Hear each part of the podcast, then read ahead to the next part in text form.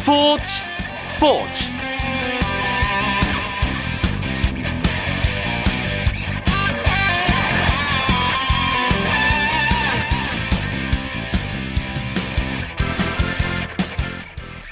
안녕하십니까. 월요일 밤 스포츠 스포츠. 아나운서 이광용입니다.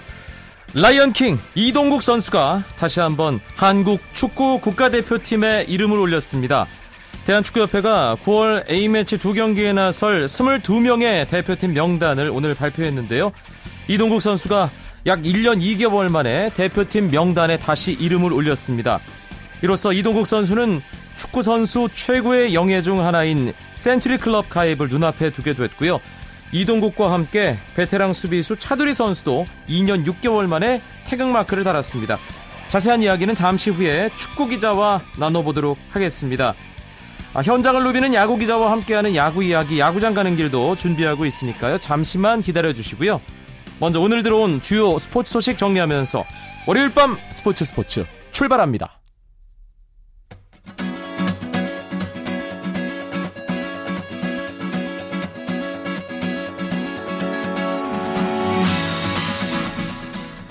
미국 여자 프로골프 투어에서 유소연 선수가 2년 만에 정상에 올랐습니다. 유소연은 캐나다 퍼시픽 여자 오픈에서 나흘 연속 단독 선두를 달린 가운데 23언더파 265타를 쳐 2위 최나연을 두 타 차로 따돌리고 우승컵을 차지했습니다. 유소연의 우승 스코어 23언더파는 박인비가 지난 6월 매뉴라이프 파이낸셜 클래식에서 작성한 시즌 최다 언더파 스코어와 타이 기록이고요. 세계 랭킹 2위 박인비도 이번 대회 4라운드에서 4타를 줄이며 3위 올라 한국 선수들이 1위부터 3위까지를 휩쓸었습니다. 팬퍼시픽 수영 선수권 대회 남자 자유형 400m에서 3연패 위협을 달성한 박태환 선수가 대회 최우수 선수로도 뽑혔습니다. 2014 팬퍼시픽 선수권 대회 조직위원회는 24일 막을 내린 이번 대회 최우수 선수로 남자부의 박태환과 여자부에 출전한 미국의 KT 레데키를 선정해 발표했습니다. 한편 이번 대회 출전을 끝으로 호주 전지 훈련 일정을 마친 박태환은 내일 오후 귀국해 아시안 게임을 대비한 마지막 준비에 들어갑니다. 독일 프로축구 분데스리가에서 뛰는 구자철 선수가 2014-2015 시즌 첫 경기에서 득점포를 가동했습니다. 구자철의 소속팀 마인츠는 SC 파더볼은 07과의 원정 경기에서 2대 2로 비겼고 구자철은 팀이 1대2로 끌려가던 후반 추가 시간에 페널티킥 키커로 나서 침착하게 동점을 만들었습니다. 팀 동료 박주호와 함께 선발로 나와 전후반 90분을 모두 뛴 구자철은 8일 유럽 축구연맹 유로파리그 예선 16일 독일 축구협회 포칼 경기에서 연달아 골을 넣은 데 이어 리그 경기에서도 골맛을 보며 시즌 초반 상승세를 이어갔습니다. 한국 리틀 야구가 29년 만에 세계 정상에 우뚝 섰습니다. 한국 리틀 야구 대표팀은 미국 펜실베니아주 윌리엄스포트 라마데 스타디움에서 열린 2014 리틀 야구 월드 시리즈 결승에서 미국의 시카고 대표팀을 8대 4로 꺾었습니다. 이로써 한국은 1984, 85년 연속 우승 이후 무려 29년 만에 세계 리틀 야구 정상에 올랐습니다.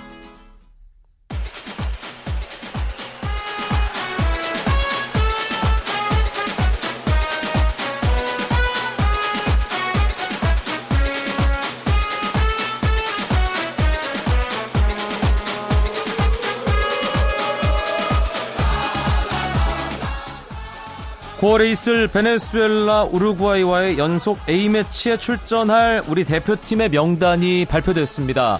축구 소식 오늘 먼저 살펴보겠습니다. 서호정 축구 전문 기자와 함께 합니다. 안녕하세요.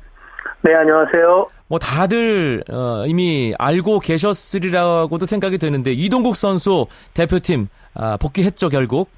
네, 오늘 발표가 있기 전부터 이동국 선수의 대표팀 선발이 어느 정도 기정사실화 됐던 게 맞는데요. 어, 크게 두 가지 이유였습니다. 하나는 올 시즌 리그 득점 1위, 도움 2위를 달리며 소속팀 전북의 선두 질주를 이끌고 있는 기량이죠. 어, 전북의 최강희 감독은 2009년 처음 팀에 왔을 때와 지금 비교해도 몸 상태나 기량이 전혀 퇴보하지 않았다고 했고 명 스트라이커 출신인 서울 최용수 감독은 뭐 골감각, 연계 플레이 등은 오히려 지금이 더 발전한 거 아니냐라고 말할 정도입니다. 네. 예, 다음은 또 상황적 요소인데요. 이동국 선수를 제외하면 지금 대표팀에 선발할 만한 최전방 스트라이크가 없는 게 현실입니다. 어, 김신욱 선수마저 아시안게임 대표팀에 차출이 되면서 더 선택할 수 있는 폭이 좁아졌고요. 어, 아쉽게도 박주영 선수는 여전히 소속팀을 구하지 못하고 있습니다. 예, 이동국 선수는 A매치 99경기 출전하면서 이제 한 경기 남은 그 센츄리 클럽 가입, 아, 그것도 걸려 있고, 아, 이번에 선발되면서 필드 플레이어로서는 역대 최장 기간 대표 선수로 활약하는 기록도 세우게 된다고요? 네, 1998년 프랑스 월드컵 본선 최종 명단에 깜짝 선발이 되면서 이동국 선수의 대표팀 생활이 시작됐는데요. 어, 이번 선발로 무려 16년 4개월째입니다. 아, 그러네요. 네, 이동국 선수가 처음 대표팀에 선발됐을 때 지금 대표팀에 뛰고 있는 손흥민 선수는 6살이었습니다. 예. 네, 이 기록은 이제 16년 5개월 동안 국가대표에 활약한 이운재 선수의 역대 두 번째인데 또 현재 기량을 놓고 보면 이동국 선수의 페이스가 당분간 더 이어질 것 같거든요. 어, 그렇게 된다면 최장기간 대표팀 활약 기록도 세우게 될 것 같고요. 말씀하신 대로 A매치 100회 출전을 의미하는 센추리 클럽도 한 경기를 남겨두고 있어서 오는 9월 시즌은 A매치 두 경기 중 한 경기에만 나서도 통산 아홉 번째로 센츄리 클럽에 가입하는 영광을 누리게 됩니다. 네, 베네수엘라전이 그 영광의 무대가 되지 않을까 조심스럽게 예상을 해보고요. 어, 대한민국 축구 기자 중에 이동국 선수와 가장 친한 기자가 서, 서호정 기자라고 알고 있습니다. 어, 직접 오늘 대표팀 복귀에 대한 소감을 나눴을 것 같은데 이동국 선수 어떤 얘기 하던가요? 어, 1년 2개월여 만에 복귀인데요. 어, 제 예상보다 훨씬 좀 담담하더라고요. 아. 네, 약간 어 이전에 이제 월드컵 최종 명단이 발표되면서 탈락됐을 때도 느꼈는데 좀 초탈을 한 그런 느낌이랄까요? 네. 이제 대표팀 복귀는 반가운 일이고 본인이 계속 언급했듯이 현역 선수로 활동할 때까지 태극 마크는 영원한 목표지만은 그 역시도 이제 하나의 가정이라고 받아들이는 모습이었습니다. 네. 좀 20대의 이동국 선수는 다소 좀 예민한 게 좀 많았었거든요. 그렇죠. 그런 모습과는 확실히 달라진 것 같은데 아무래도 내 딸과 또 현재 뱃속에 있는 태아까지 이 다섯 아이의 아버지라서 그런지 좀 선수로서 또 한 인간으로서 계속 성장하고 있고 그것이 이제 비슷한 세대 선수들이 대부분 은퇴를 한 지금도 정상에 서 있을 수 있는 힘이 아닌가 싶습니다. 이동국 선수는 인터뷰할 때마다 가장 인상적인 것이 어, 태극마크에 대한 애착이었거든요. 어, 네. 이번에도 그 애착만큼 어, 대표팀의 맏형으로서 좋은 모습 어, 보여주리라고 믿습니다. 아, 이동국 선수 또 든든히 받쳐줄 어, 수비의 어, 베테랑이 이번에 대표팀 명단에 함께 합류를 해서 참 반갑더라고요. 차두리 선수도 복귀했어요. 네, 이동국 선수 쪽에 포커스가 좀 많이 맞춰져 있는데 차두리 선수도 이제 3년여 만에 다시 태극마크를 납니다. 어, 사실 지난 3월에 있었던 그리스와의 평가전 당시에도 선발이 됐었는데 이 소집을 앞두고 부상을 당하면서 브라질로 브라질 월드컵으로 갈 수 있는 마지막 기회를 놓쳤었죠. 어, 차두리 선수 역시 대표팀에 대한 열망이 이 현역 생활을 이어가는 중요한 동기가 되고 있는데 최용수 감독에 따르면 내년 아시안컵 출전을 목표로 정말 열심히 하고 있다고 합니다. 어. 예, 실제로 소속팀 서울에서도 계속 좋은 모습을 보여주고 있는데 기존의 이용, 김창수 두 선수와의 멋진 경쟁이 예상이 됩니다. 이동국, 차두리 어, 이 두 선수의 대표팀 복귀. 이동국 선수는 79년생이고 차두리 선수는 80년생이잖아요. 네. 어떤 의미를 가진다고 봐야 될까요? 어, 우선 나이는 숫자에 불과하다라고 말씀드릴 수 있겠습니다. 어, 두 선수가 10살 어린 후배들과 비교해서 전혀 선수에 없는 기량을 유지하는 만큼 그것이 제대로 평가를 받았고요. 최근 대표팀 선발에서 보면은 어, 4년 후를 위해 월드컵을 위해 젊고 가능성 있는 선수에게 투자를 해야 한다는 분위기가 형성되면서 베테랑들이 좀 많이 소외됐었죠. 그랬죠. 예, 그런데 우리가 브라질 월드컵에서 그 경험 있는 선수들이 부재할 때 팀이 어떤 위기로 이게 밀릴 수 있는지를 확인을 했습니다. 물론 이번 대표팀 선발은 향후 이제 지휘봉을 잡을 새로운 외국인 감독의 부재 상황에서 기술위원회와 코칭 스텝이 선택을 한 것이죠. 하지만 분명한 것은 젊은 선수들이 이 두 선수의 위치를 확실히 넘어서지 못하고 있다는 점이고요. 두 선수의 그런 활약엔 박수를 보내야겠고 젊은 선수들에겐 분발을 촉구해야겠습니다. 네, 이동국 선수 중심으로 차두리 선수 얘기까지 했습니다. 전체적인 대표팀 명단 저희가 말씀을 안 드렸거든요. 아, 서정 기자께서 포지션별로 정리를 다시 한번 해주시죠. 네, 우선 포대는 이동국 선수 외에 어, 지난 월드컵에 골을 넣었던 이근호 선수 그리고 중동에 있는 조영철 선수가 선발됐습니다. 미드필더에는 해외파를 중심으로 한 브라질 월드컵 멤버들이 여전히 강세를 보이는데요. 기성용, 손흥민, 구자철, 이청용, 박종우, 한국영에 이명주, 김민우, 남태희, 한규원 선수가 새롭게 가세했습니다. 네. 수비에는 김영권, 곽태희, 김창수, 이용해, 차두리, 김주영, 임채미 새로 선발됐고요. 골키퍼는 두 명인데 부산의 이범영 선수 그리고 일본 세레소 사카에 뛰고 있는 김진현 선수입니다. 저는 임채민이라는 이름을 어, 보면서 몇 번을 들여다보게 되더라고요. 어, 뭐 여러 가지 이슈들이 있을 텐데 서정 기자가 간단하게 이번 대표팀 명단 특징 정리를 좀 해주시죠. 네, 말씀해주신 대로 성남의 임채민 선수 그리고 전북의 한규원 선수 같이 리그에서의 활약을 인정받아 처음 대표팀에 선발된 선수들을 우선 짚어볼 수 있겠고요. 김주영 선수의 복귀도 눈에 띕니다. 네. 어, 가장 무서운 것은 중동세인데요. 곽태희, 남태희, 이명주, 한국영, 조영철 선수까지 다섯 명의 선수가 뽑히면서 오히려 네 명인 유럽파보다도 더 많았습니다. 최근 한국 축구가 어떤 흐름으로 해외 진출을 하고 있는지를 가늠할 수 있는 대목입니다. 알겠습니다. 9월 A매치에 나설 축구대표팀 명단 중심으로 축구 이야기 나눠봤습니다. 서우정 축구 전문 기자, 오랜만에 고맙습니다. 네, 감사합니다. 쳤다 하면 홈런이고 슛 골이고 각본 없는 한편의 드라마 그것이 바로 그것이 바로 손에 잡힌 우승 트로피 목에 걸린 그 배달 너와 내가 하나 되는 그것이 바로 그것이 바로 그것이 바로 꿈꾸던 스포츠 KBS 1라디오 이광용의 스포츠 스포츠 월요일마다 찾아오는 야구 이야기 야구장 가는 길도 시작해 보겠습니다. 일간 스포츠 유병민 기자 나와 계시죠? 네, 안녕하십니까. 월요일이지만 어제 비 때문에 수년된 경기가 있었기 때문에 프로야구 한 경기 있었습니다. 한화와 기아의 경기 어, 상당히 일찍 끝났네요. 네, 그렇습니다. 지금 한화와 기아가 광주에서 맞붙었는데요. 한화가 왼손 투수죠. 외국인 투수 엘버스의 활약이 힘입어서 9대 0의 완승을 거뒀습니다. 갈 길 바쁜 팀이 바로 기아인데 한화에게 네. 제대로 발목이 잡혔습니다. 한화 선발 엘버스에게 기아 타자들이 꼼짝을 못했네요. 네, 정말 저도 보면서 깜짝 놀랐는데요. 이게 정말 올 시즌 엘버스 맞나 싶을 정도로 정말 잘 던졌습니다. 엘버스 선수는 오늘 9이닝을 혼자 책임지면서 무실점으로 기아 타선을 봉쇄했는데요. 특히 그 낮게 제고된 직구를 앞, 앞장세워서 기아 방망이를 꼼짝 못하게 만들었습니다. 선동열 감독이 최근 기아 타선이 비로 인해서 많은 경기를 치르지 못하면서 그 타격감 저하에 대해서 우려를 나타냈는데 지난주 잠실에서도 그 LG한테 영웅패를 당했거든요. 이번에도 마찬가지로 점수를 얻지 못하면서 그 방망이 침체가 심각한 것으로 드러났습니다. 4위 경쟁을 하고 있는 팀들 워낙에 많이 물려 있기 때문에 부담도 될 테고 어, 여러 가지 그 순위 경쟁 뭐 거기에 초점이 맞춰져 있는데 한화가 이 고춧가루 부대 역할을 톡톡히 하고 있다는 느낌입니다. 네 그렇습니다. 지금 한화가 후반기 들어서 굉장히 좋은 선전을 펼치고 있는데요. 이렇게 되니까 상위 팀들은 물론 4강 경쟁을 펼치고 있는 저 상황 경쟁을 치열하게 펼치고 있는 중위권 팀들에게도 사, 아, 한화의 선전이 막대한 영향을 끼치고 있습니다. 특히 다음 주 같은 이번 주 같은 경우에는 2위 경쟁을 놓고 치열한 경쟁을 펼치고 있는 뭐 NC와 넥센이 나란히 한화를 만납니다. 한화를 넘지 못하면은 포스트 어, 플레이오프 직행 티켓을 얻기는 쉽지 않을 것으로 보입니다. 그런데 사실 산술적으로 한화도 플레이오프 직, 그, 준 플레이오프 티켓, 어, 이 가능권에 있기 때문에. 그 예, 충분히 가능하죠. 예, 그 네. 부분도 지켜봐야 할 대목이란 생각이 들고요. 팀 순위는 네. 변화가 없겠습니다. 네, 팀 순위는 변화가 없습니다. 선두 삼성이 여전히 1위를 지키고 있고요. 2위 넥센, 3위 NC가 자리하고 있습니다. 특이한 거는 두 팀의 승차가 어느새 두 게임으로 줄어들었다는 점인데요. 어, NC가 지금 추격권까지 들어간 만큼 플레이오프 직행을 위한 마지막 그 힘싸움이 예상됩니다. 네. 4위는 LG가 자리했습니다. LG가 지난주에 굉장한 선전을 펼치면서 4위를 지켜냈고 그 뒤를 5위 두산, 6위 롯데가 각각 두 경기와 두 경기 반 차로 밀려 있습니다. 어, 기아가 7위 기아가 원래 6위 롯데와 오늘 경기 전까지 승차 없이 7위였는데 오늘 경기를 패하면서 반 경기 차로 벌어지게 됐습니다. 그 위에 8위 SK와 그리고 9위 하나가 자리하고 있습니다. 유병민 기자가 순위 짚어주면서 어, 이제 지난주와 달라졌다는 점, LG가 4위로 올라갔다는 바로 그 부분이네요. 네, 그렇습니다. 정말 LG의 선전이 단연 돋보인 지난주였는데요.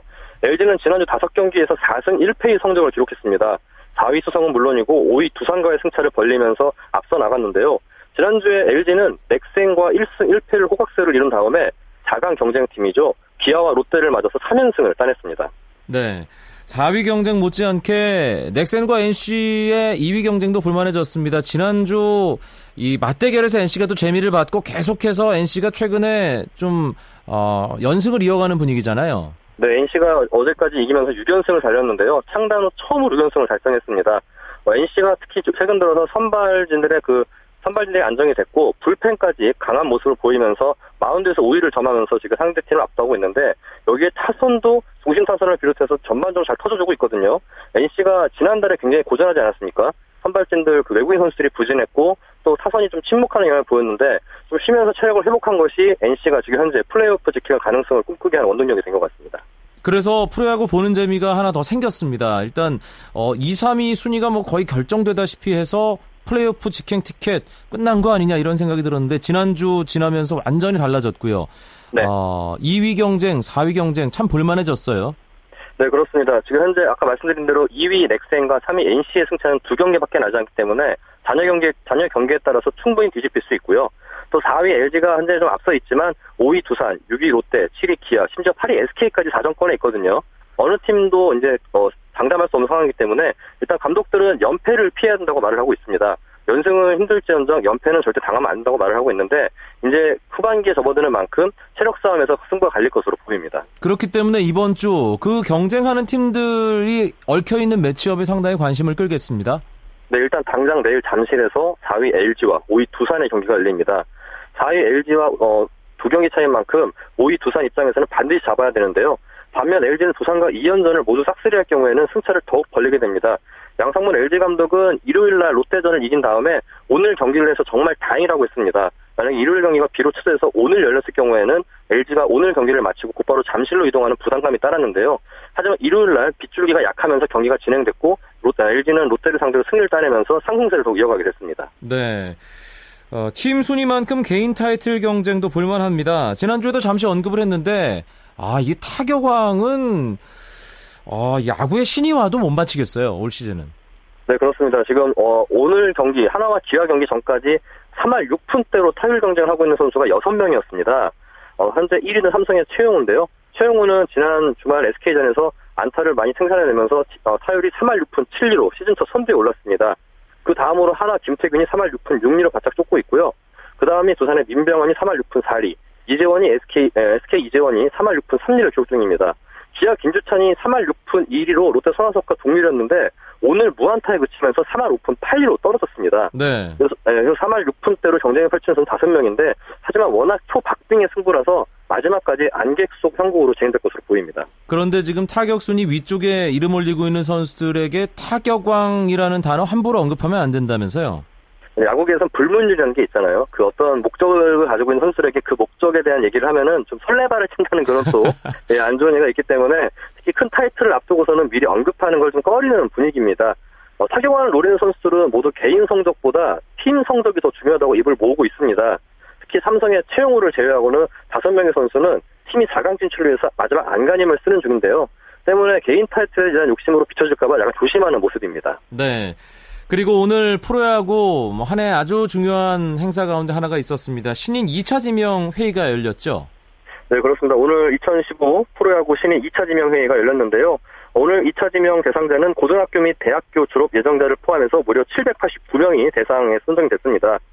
지명 순서는 라운드에 따라서 전년도 성적의 역순과 성적 순으로 진행이 됐는데요.